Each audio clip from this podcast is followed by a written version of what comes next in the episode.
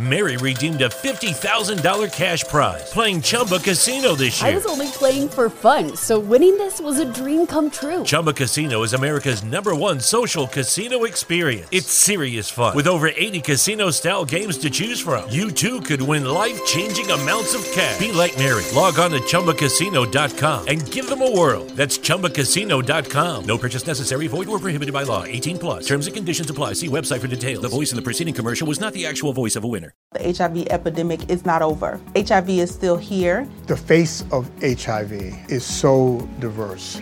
The biggest thing to reduce HIV stigma is just to talk about it. Testing and PrEP and HIV treatment and how effective it is today.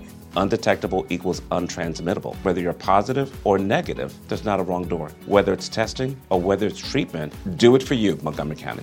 Learn more about HIV testing, treatment, and prevention at doitforyoumc.org.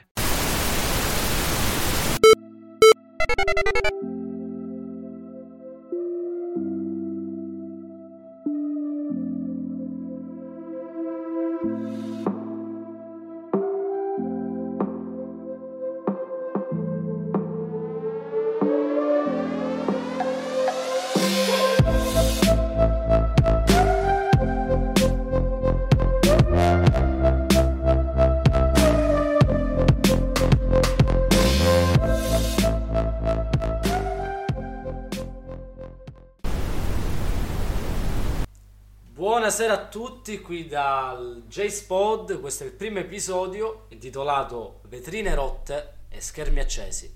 Oggi sono in compagnia de- di, un mio, di un mio carissimo amico Matteo Legato, che è qui con me, Buonasera. e oggi vogliamo affrontare un paio di temi che secondo noi sarebbe giusto mettere in evidenza. Il primo tra questi è appunto il, i tumulti che sono avvenuti in Italia negli ultimi giorni, causa i nuovi DPCM emanati dal nostro premier Giuseppe Conte e la risposta, diciamo, non proprio civile dei nostri concittadini. Beh sì, sono settimane di, di tumulti, di rivolte eh, in seguito a questi, queste misure restrittive dovute all'emergenza Covid. Eh, abbiamo visto in diverse città d'Italia, eh, Milano, Firenze, Napoli, nonché Roma, insomma abbiamo visto degli scontri a pezzo del popolo che sono stati abbastanza scioccanti. eh, diciamo che è un, è un paese che eh, disegna diverse fratture a mio parere. Ehm, ci sono state delle categorie sicuramente svantaggiate dalle misure governative che eh, diciamo eh, arrancano nel trovare un sostegno da parte del- dello Stato e, mm, e sicuramente questo giustifica la rabbia di molte persone che scendono in piazza. D'altra parte però abbiamo assistito anche a delle mm, manifestazioni forse che un po' fuorviano eh, la, mm, diciamo la, la giustificata voglia di protesta, insomma abbiamo visto dei, dei ragazzi che a mm, Torino sfondano delle vetrine di un negozio Gucci soltanto per, per distruggere qualcosa, Co- come la vedi insomma? Sicuramente, come è successo pure qui a Firenze, da dove noi adesso in questo momento stiamo registrando, appunto la cosa che fa più paura di questi scontri, di queste manifestazioni, è che nascono dal web.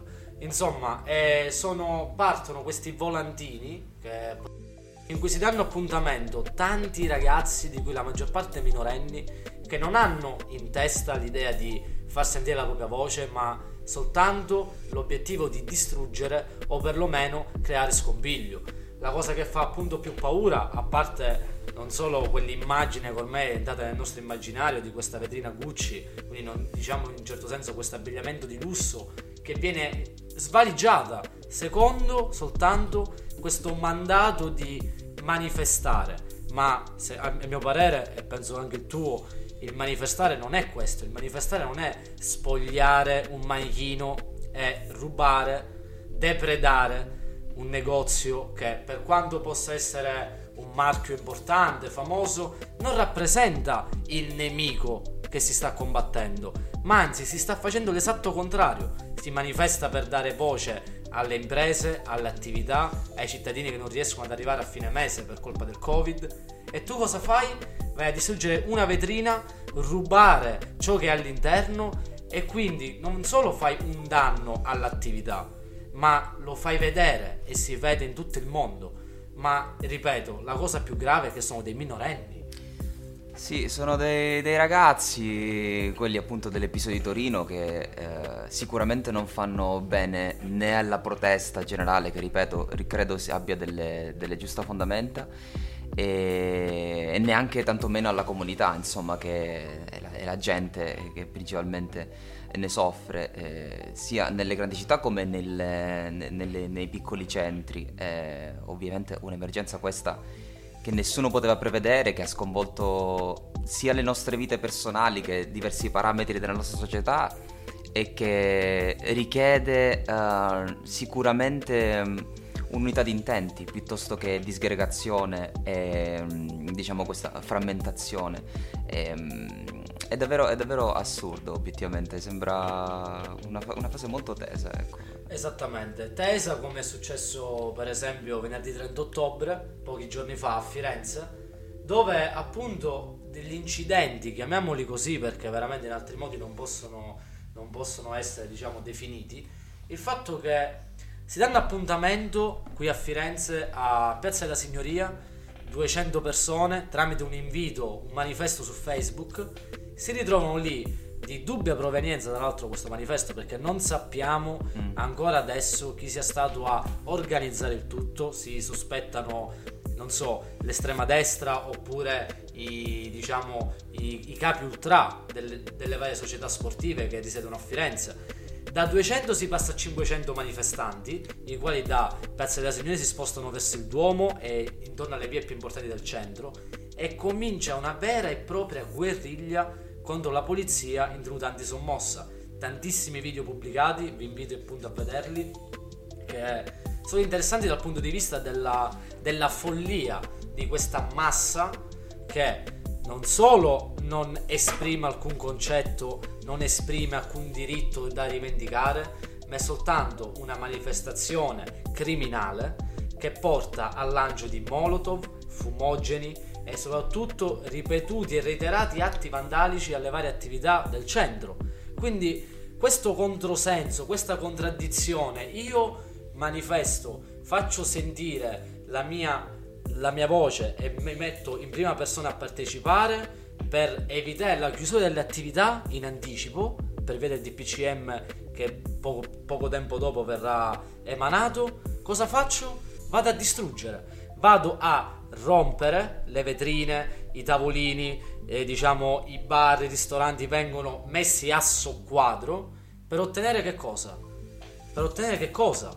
E questo è il problema. E la cosa più grave le... è che la, la, il 60% di coloro che erano all'interno di quei gruppi avevano all'incirca tra i 17 e i 20 anni. Io non penso tra 17 anni e 20 anni troviamo un, diciamo, qualcuno proprietario di un'attività, di un'impresa? Sicuramente no, e questo fa veramente discutere ma anche pensare. Perché bisognerebbe vedere poi chi è stato magari a fomentare questo tipo di movimento, chi ha avuto interesse a creare del caos. Um, anche riguardo agli scontri di Napoli, eh, penso che tu abbia anche eh, diciamo, letto alcune indiscrezioni che parlavano di um, una, una, spinta da parte della, della criminalità o da alcune ehm, da alcune appunto, frange della società che sicuramente non pensano al, al bene dell'interesse pubblico. Um, quello che si può riscontrare secondo me in questa, in questa, fase è anche una grande confusione eh, dettata dall'incertezza, eh, non soltanto economica da parte di chi non sa veramente come far fronte ai prossimi mesi al proprio sostentamento e a quello della, della propria famiglia, ma anche a una eh, diciamo una confusione totale ecco, riguardo alle, alle, informazioni che circolano sul Covid perché eh, come tu dici spesso insomma, regniamo in un'epoca di disinformazione. E, bene gli scontri di Bologna um, si possono vedere sui vari video che si trovano sul web um, i cori eh, giornalista terrorista. Um, diciamo quasi come se venisse messa in discussione questo cosiddetto establishment di cui si parla da tanti anni e mm, quindi molta gente sostiene che il giornalismo ehm, sia inaffidabile e, mm, e, che si impegni più a creare terrore e paura nei confronti della popolazione piuttosto che a, a, dare degli strumenti per capire. Però d'altra parte, come dicevi tu, la gente che scende in piazza scende in piazza per delle, ehm, dei movimenti che vengono da, so, dei gruppi WhatsApp, sì, informazioni da una, che... Da persone ignote, perché non sappiamo nel, nelle stazioni sociali, nella, il colore politico che li spinge a creare queste manifestazioni. E la cosa che anche mi preme dire è cosa che ho letto in molti commenti sotto ai video, ai post dei, degli primi scontri che sono avuti a Napoli era, ed era anche molto interessante, un, un, ottimo, diciamo, un ottimo spunto. È, la gente scende in strada per il Covid creando casini, ma non è mai scesa in strada per combattere la camorra, che penso sia un cancro sì, eh, questo è, lo, lo, si può dire, o perlomeno lo si è fatto, si è potuto assistere a delle manifestazioni, ma più che altro di solidarietà eh, nei confronti delle vittime, delle, delle, mafie. E c'è una certa impotenza da parte sicuramente della gente onesta, così come in, in questo caso uh, di, di, protesta nei confronti del, delle misure governative, anche appunto nei confronti della, eh, della prepotenza della, della criminalità organizzata.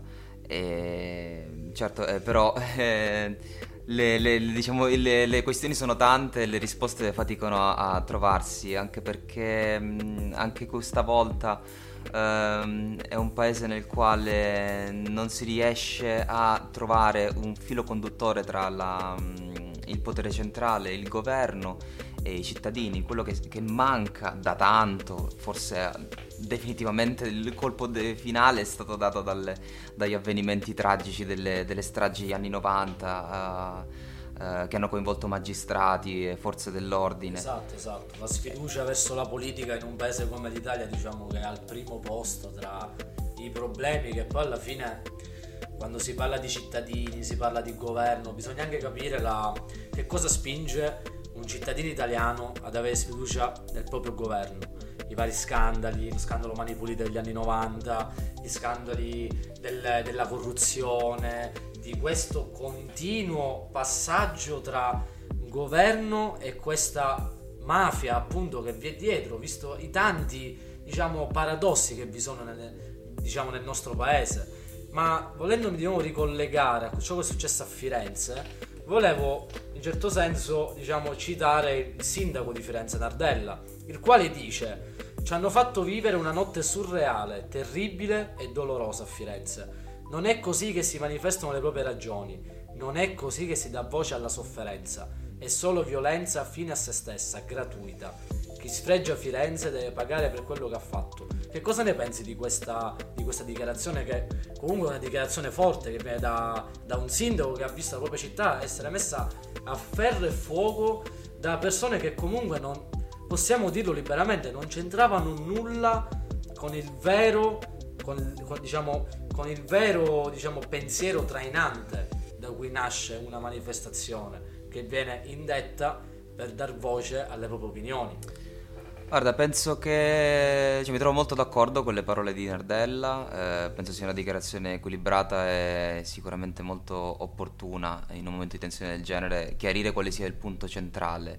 La violenza non è la risposta e la democrazia, per quanto sia a rischio, eh, è comunque un, un, elemento a cui dobbiamo cercare di dare manforte perché mm, per quanto complicata, difettosa, confusionaria è comunque ehm, diciamo la, l'anima delle, dei, dei, dei, nostri stati, degli stati europei, insomma, dei nostri ordinamenti. E, mm, diciamo, ecco, per quanto a volte inefficiente, credo che comunque dobbiamo tenercela stretta perché ti dirò, ehm, ho sentito che eh, recentemente la Cina eh, ha superato eh, la fase più critica della crisi Covid. Ehm, diciamo, è stata da, da, alcuni, da alcuni, giornalisti eh, notata appunto l'efficienza nella, e la velocità, la celerità con la quale eh, il governo cinese ha, ha risposto alla, alla, crisi. È però vero che il, i mezzi con i quali questa, questi risultati sono stati ottenuti sono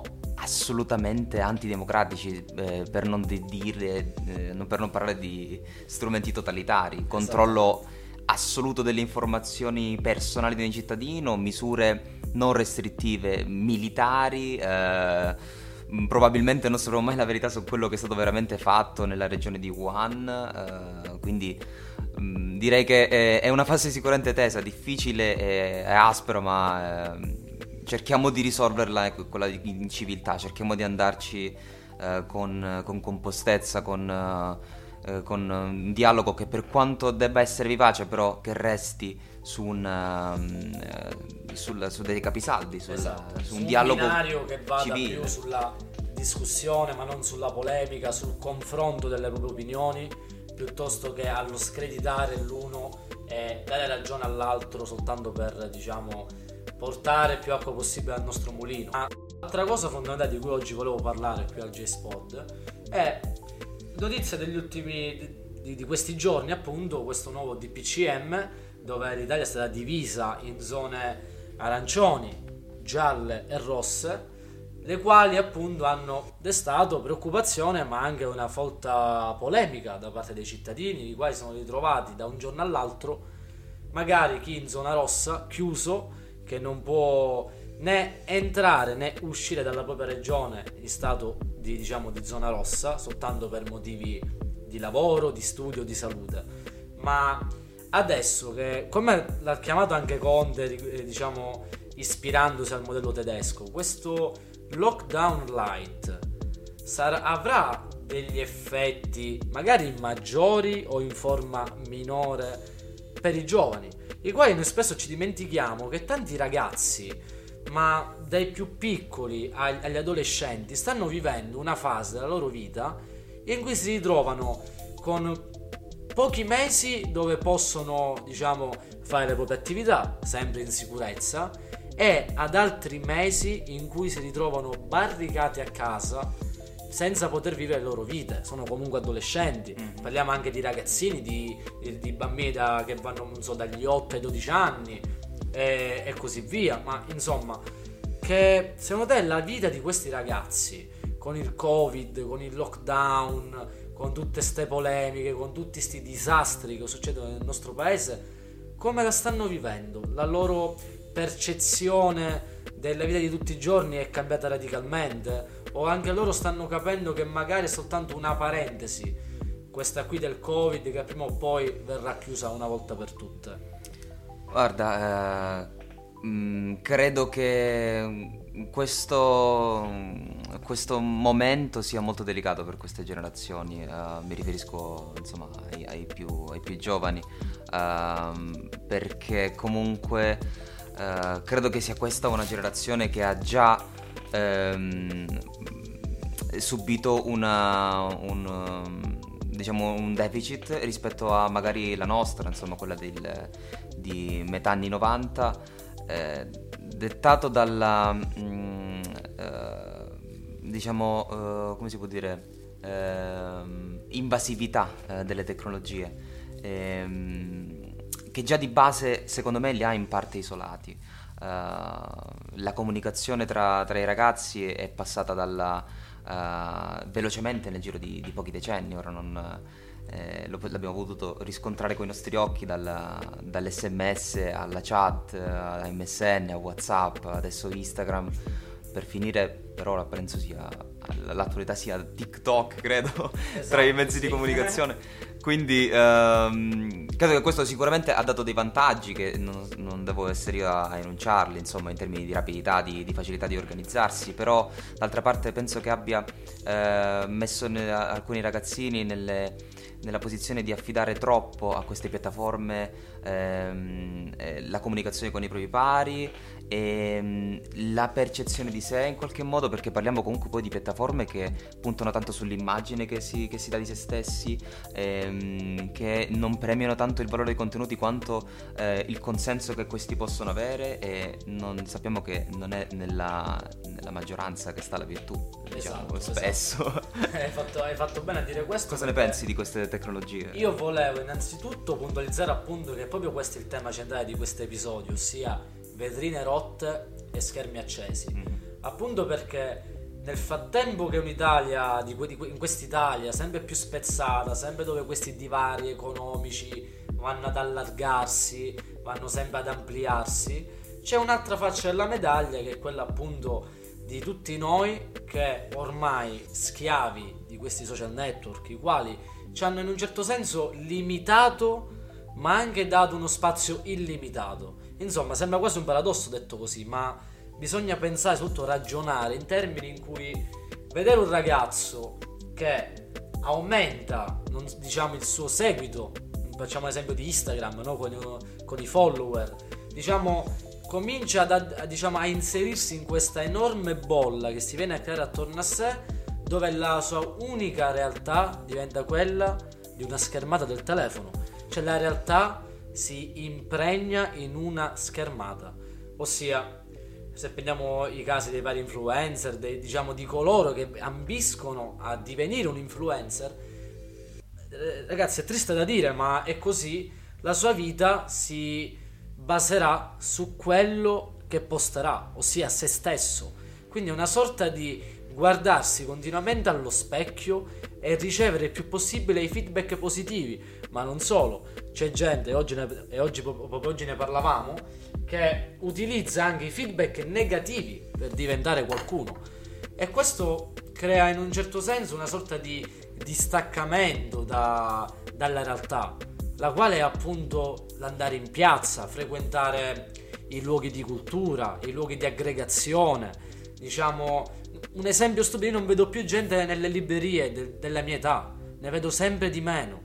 La gente preferisce informarsi o perlomeno crearsi un proprio punto di vista, cosa che è opinabile ovviamente, ma preferisce farlo grazie al cellulare e senza sfogliare un bel libro, il quale non solo può darti, diciamo, di più rispetto a una pagina che trovi su internet, un sito, ma soprattutto ti limita nel, nella, nella capacità di intendere, di comprendere un testo. Ma a parte questo, io volevo appunto incentrare questo episodio sul fatto degli schermi accesi. Perché mi piace l'immagine di un'Italia in lockdown dove nessuno può uscire, rimane a casa e piuttosto che nel, senso di trovare una, una forma più, diciamo, più ampia di, della propria persona continua e anzi viene in questo senso eh, aggiunto più tempo da passare sui social. Io ho notato nell'ultimo lockdown, non te lo nascondo perché mi ci metto pure io in mezzo a questa discussione, oh, sì. che il mio consumo del, di dati, ma soprattutto il tempo che ho impiegato per stare sui social era il triplo rispetto alle chiamate, ai messaggi inviati, alle, alle letture su, sull'applicazione libri dell'iPhone. Insomma, e questo mi ha fatto pensare. Infatti ho voluto aprire anche questo podcast per questo motivo. Potevo aprirlo durante il lockdown, ma per chissà quale strana ragione non l'ho fatto, avendo tutto quel tempo a disposizione. E vol- ho voluto appunto creare questo spazio comune per dare anche modo alle persone che ci ascoltano, che mi ascoltano, di dare anche dei messaggi positivi. Perché lockdown non vuol dire stare a poltrire sul divano. Mary redeemed a $50,000 cash prize playing Chumba Casino this year. I was only playing for fun, so winning this was a dream come true. Chumba Casino is America's number one social casino experience. It's serious fun. With over 80 casino style games to choose from, you too could win life changing amounts of cash. Be like Mary. Log on to chumbacasino.com and give them a whirl. That's chumbacasino.com. No purchase necessary, void or prohibited by law. 18 plus. Terms and conditions apply. See website for details. The voice in the preceding commercial was not the actual voice of a winner. E nutrirsi di televisione o dei social, dei video stupidi, dei meme.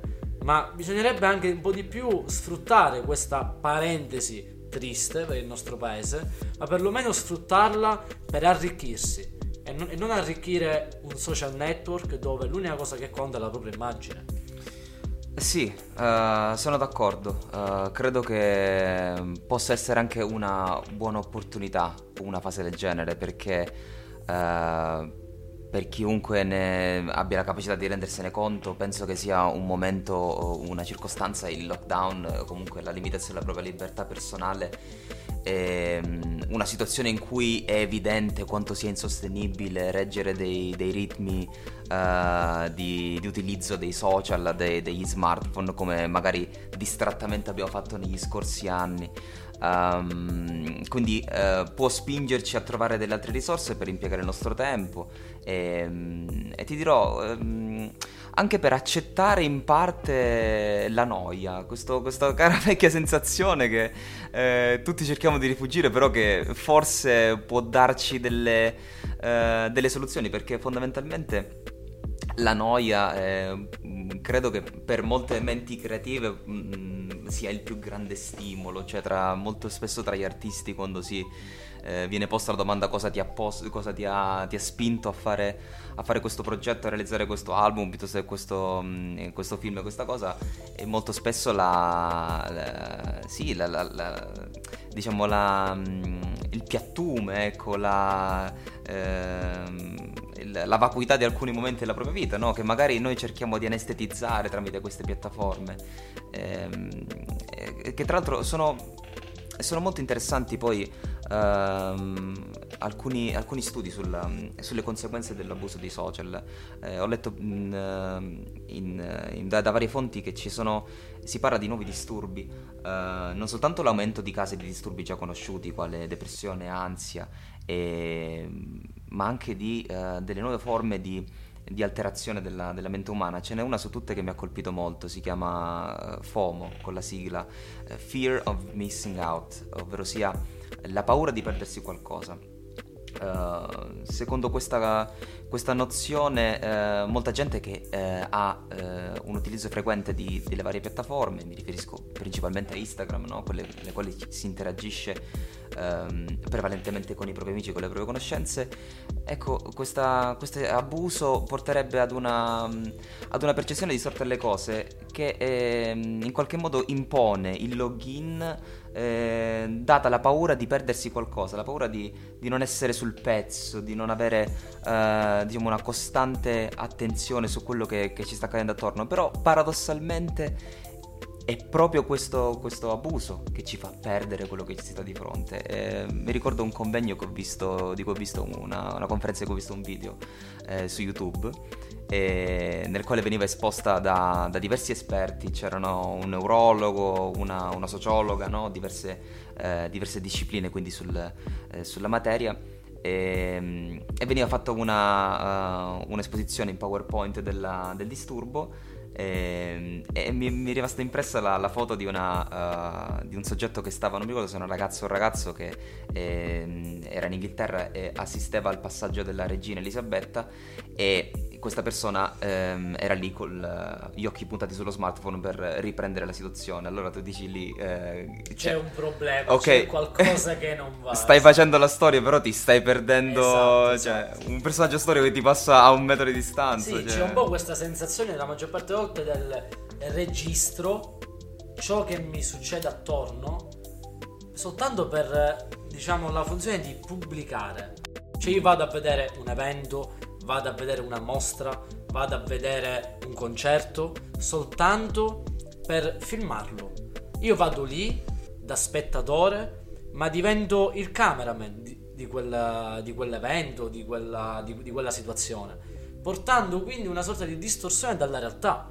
Perché se vado, io vado a vedere un concerto, io di sicuro non sto tre ore col telefono in mano piuttosto che godermi diciamo, lo spettacolo, cioè lo show, la, la personalità di, di, di, chi canta, il pubblico che c'è attorno a me, quindi nutrirmi di quelle sensazioni, di quelle energie. Cose che scioccamente cerco di riprodurre, perlomeno di catturare col mio smartphone, convinto che una volta, da, una, una volta che lo rivedo possa rivivere le stesse emozioni. Ragazzi, non è così, non è assolutamente così ultima cosa che volevo aggiungere riguardo questo tema che secondo me è fondamentale mm-hmm. e mi, mi, mi, allaccio a quello che hai detto tu prima della noia, quindi del tempo. Ieri di, stavo guardando Netflix, guardavo il David Letterman Show dove vi era ospite Kanye West e dice una cosa molto interessante.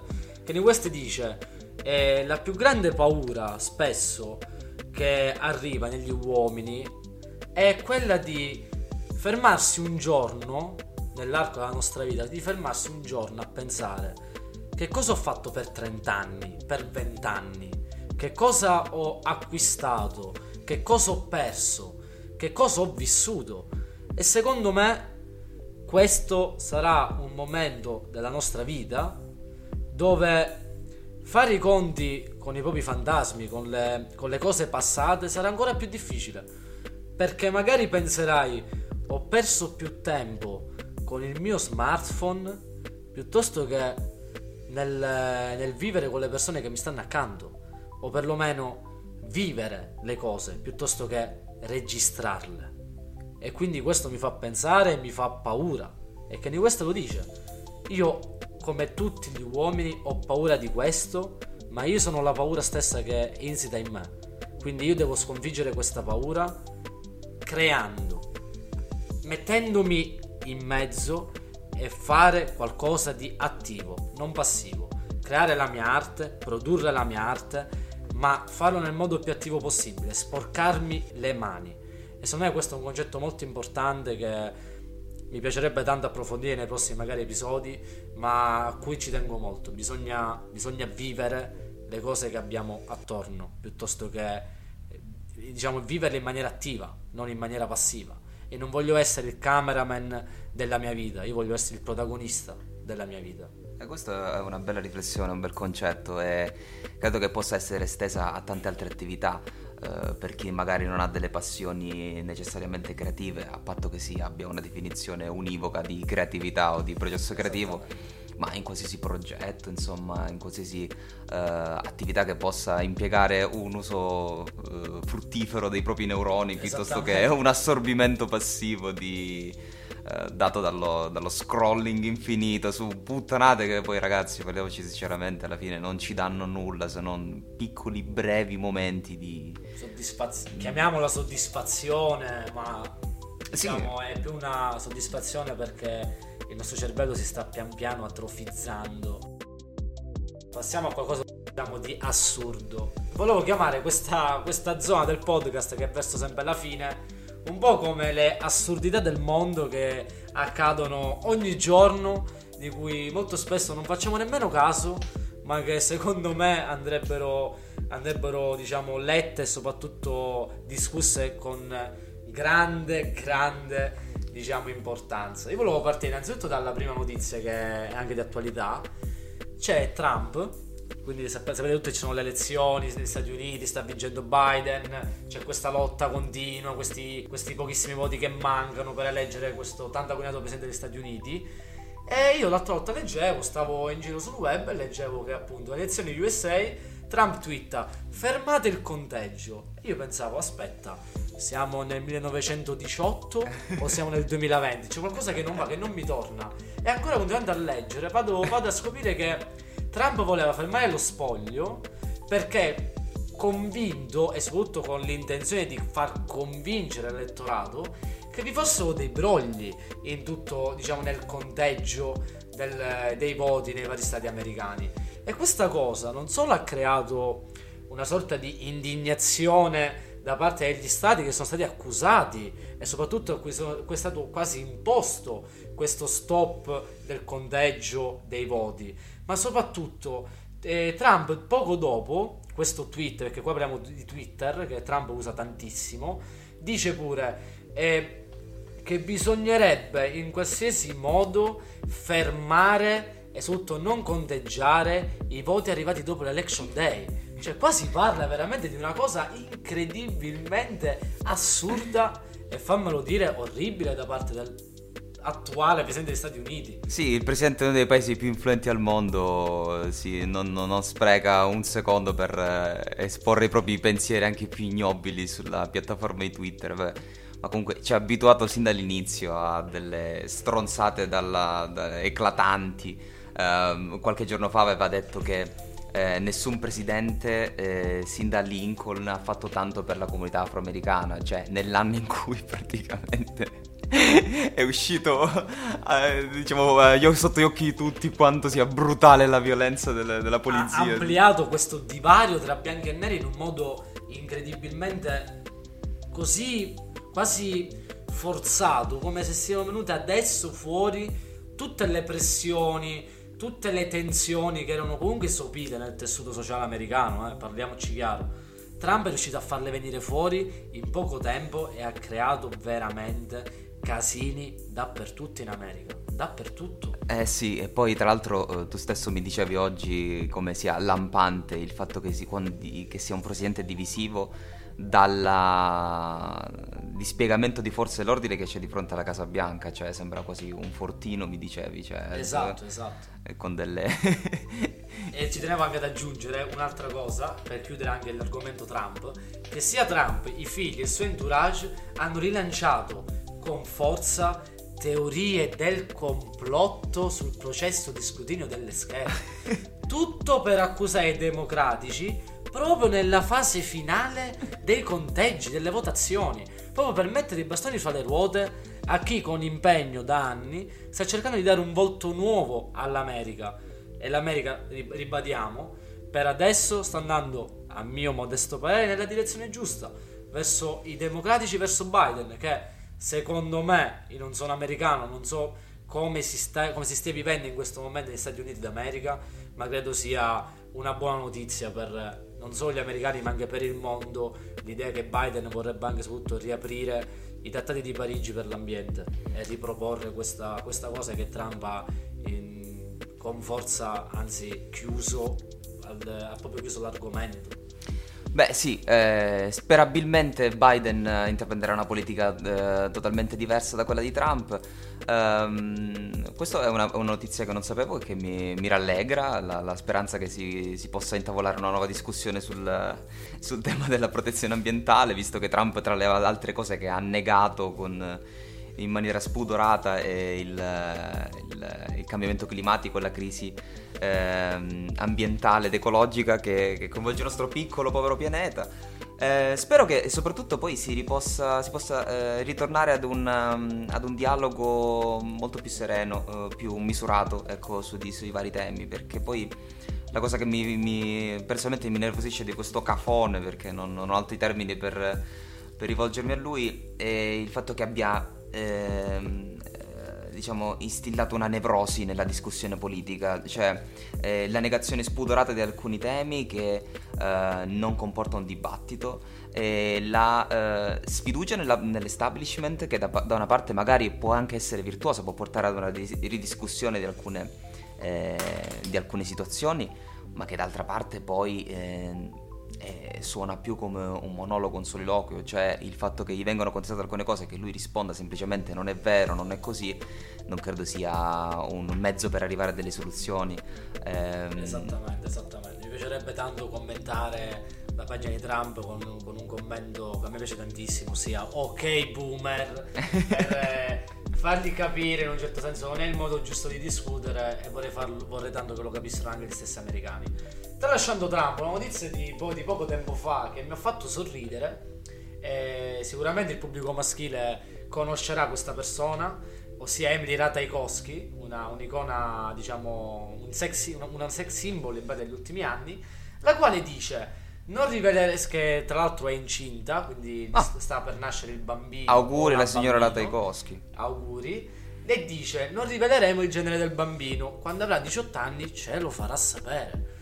Ma attenzione, lei non intende appunto il sesso, diciamo il genere biologico, ma ciò che il bambino o la bambina si sentirà, cosa il genere che diciamo più le appartiene. E ha detto esplicitamente quando avrà 18 anni ce lo farà sapere tramite fax, tramite messaggio, tramite un tweet, non lo sappiamo, ma è una notizia che a dir poco mi ha sconcertato.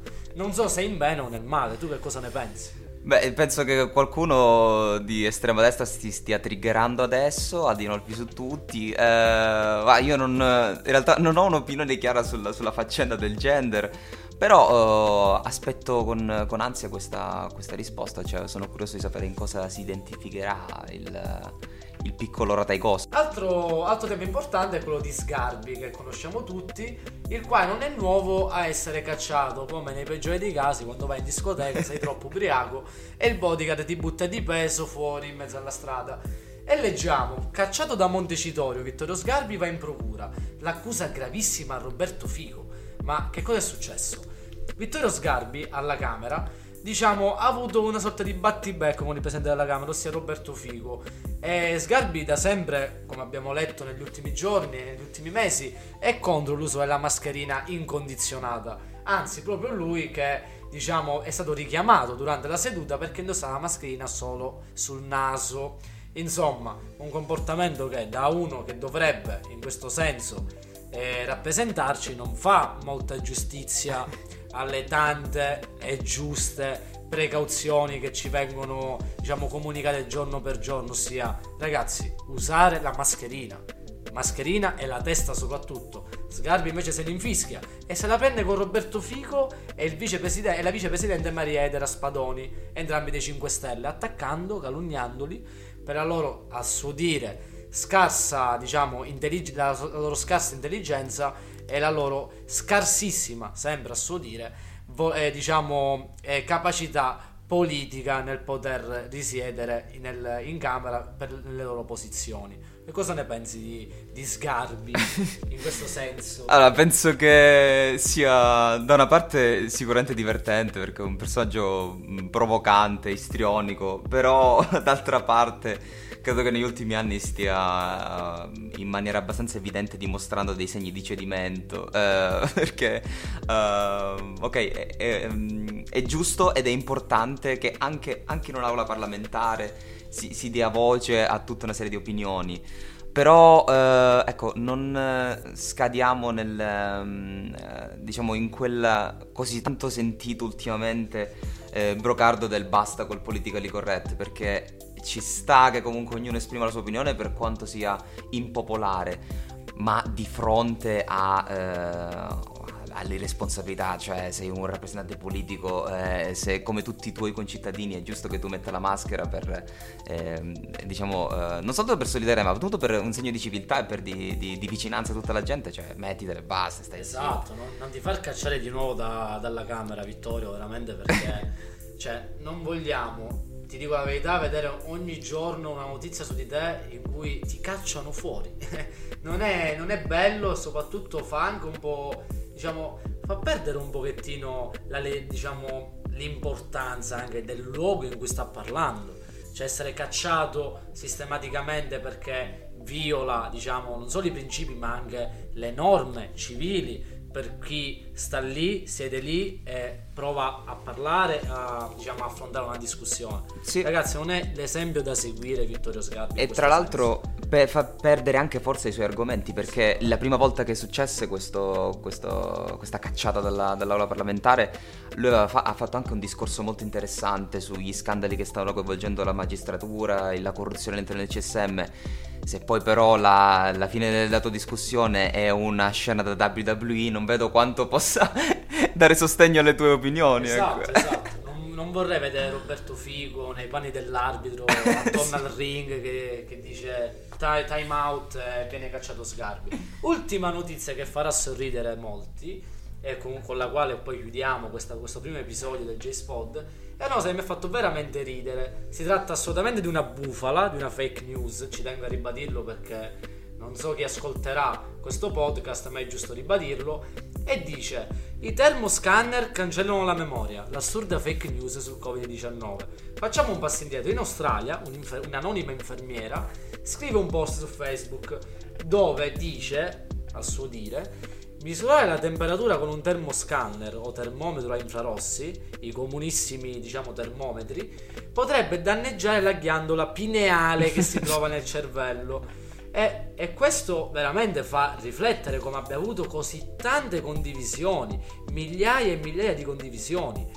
E soprattutto è arrivato poco dopo, da parte dei medici, la, per fortuna, diciamo, la la conferma che non c'è nulla di vero, che sia una bufala bella e buona, soprattutto perché sarà spiegata da, dai medici del settore, quindi è stato dimostrato da esperti di neuroscienze che i termometri infrarossi non emettono radiazioni, catturano soltanto la lunghezza d'onda del corpo per misurare la temperatura. Insomma, ma sta ghiandola pineale, ma che cosa c'entra?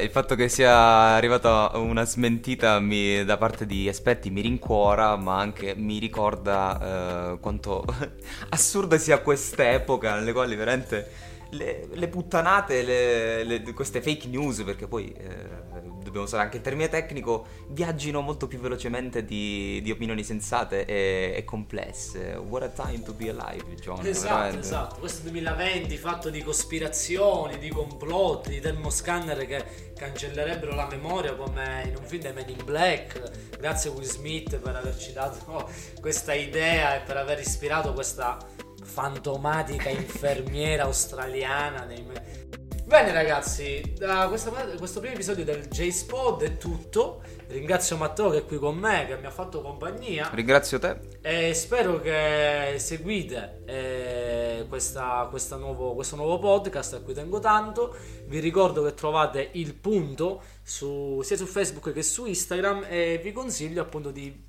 visitare il sito che trovate in descrizione nel link che metterò in fondo a questa puntata. Grazie mille a tutti per l'ascolto, buona serata e soprattutto indossate la mascherina, usate la testa e mollate quei cazzo di cellulari.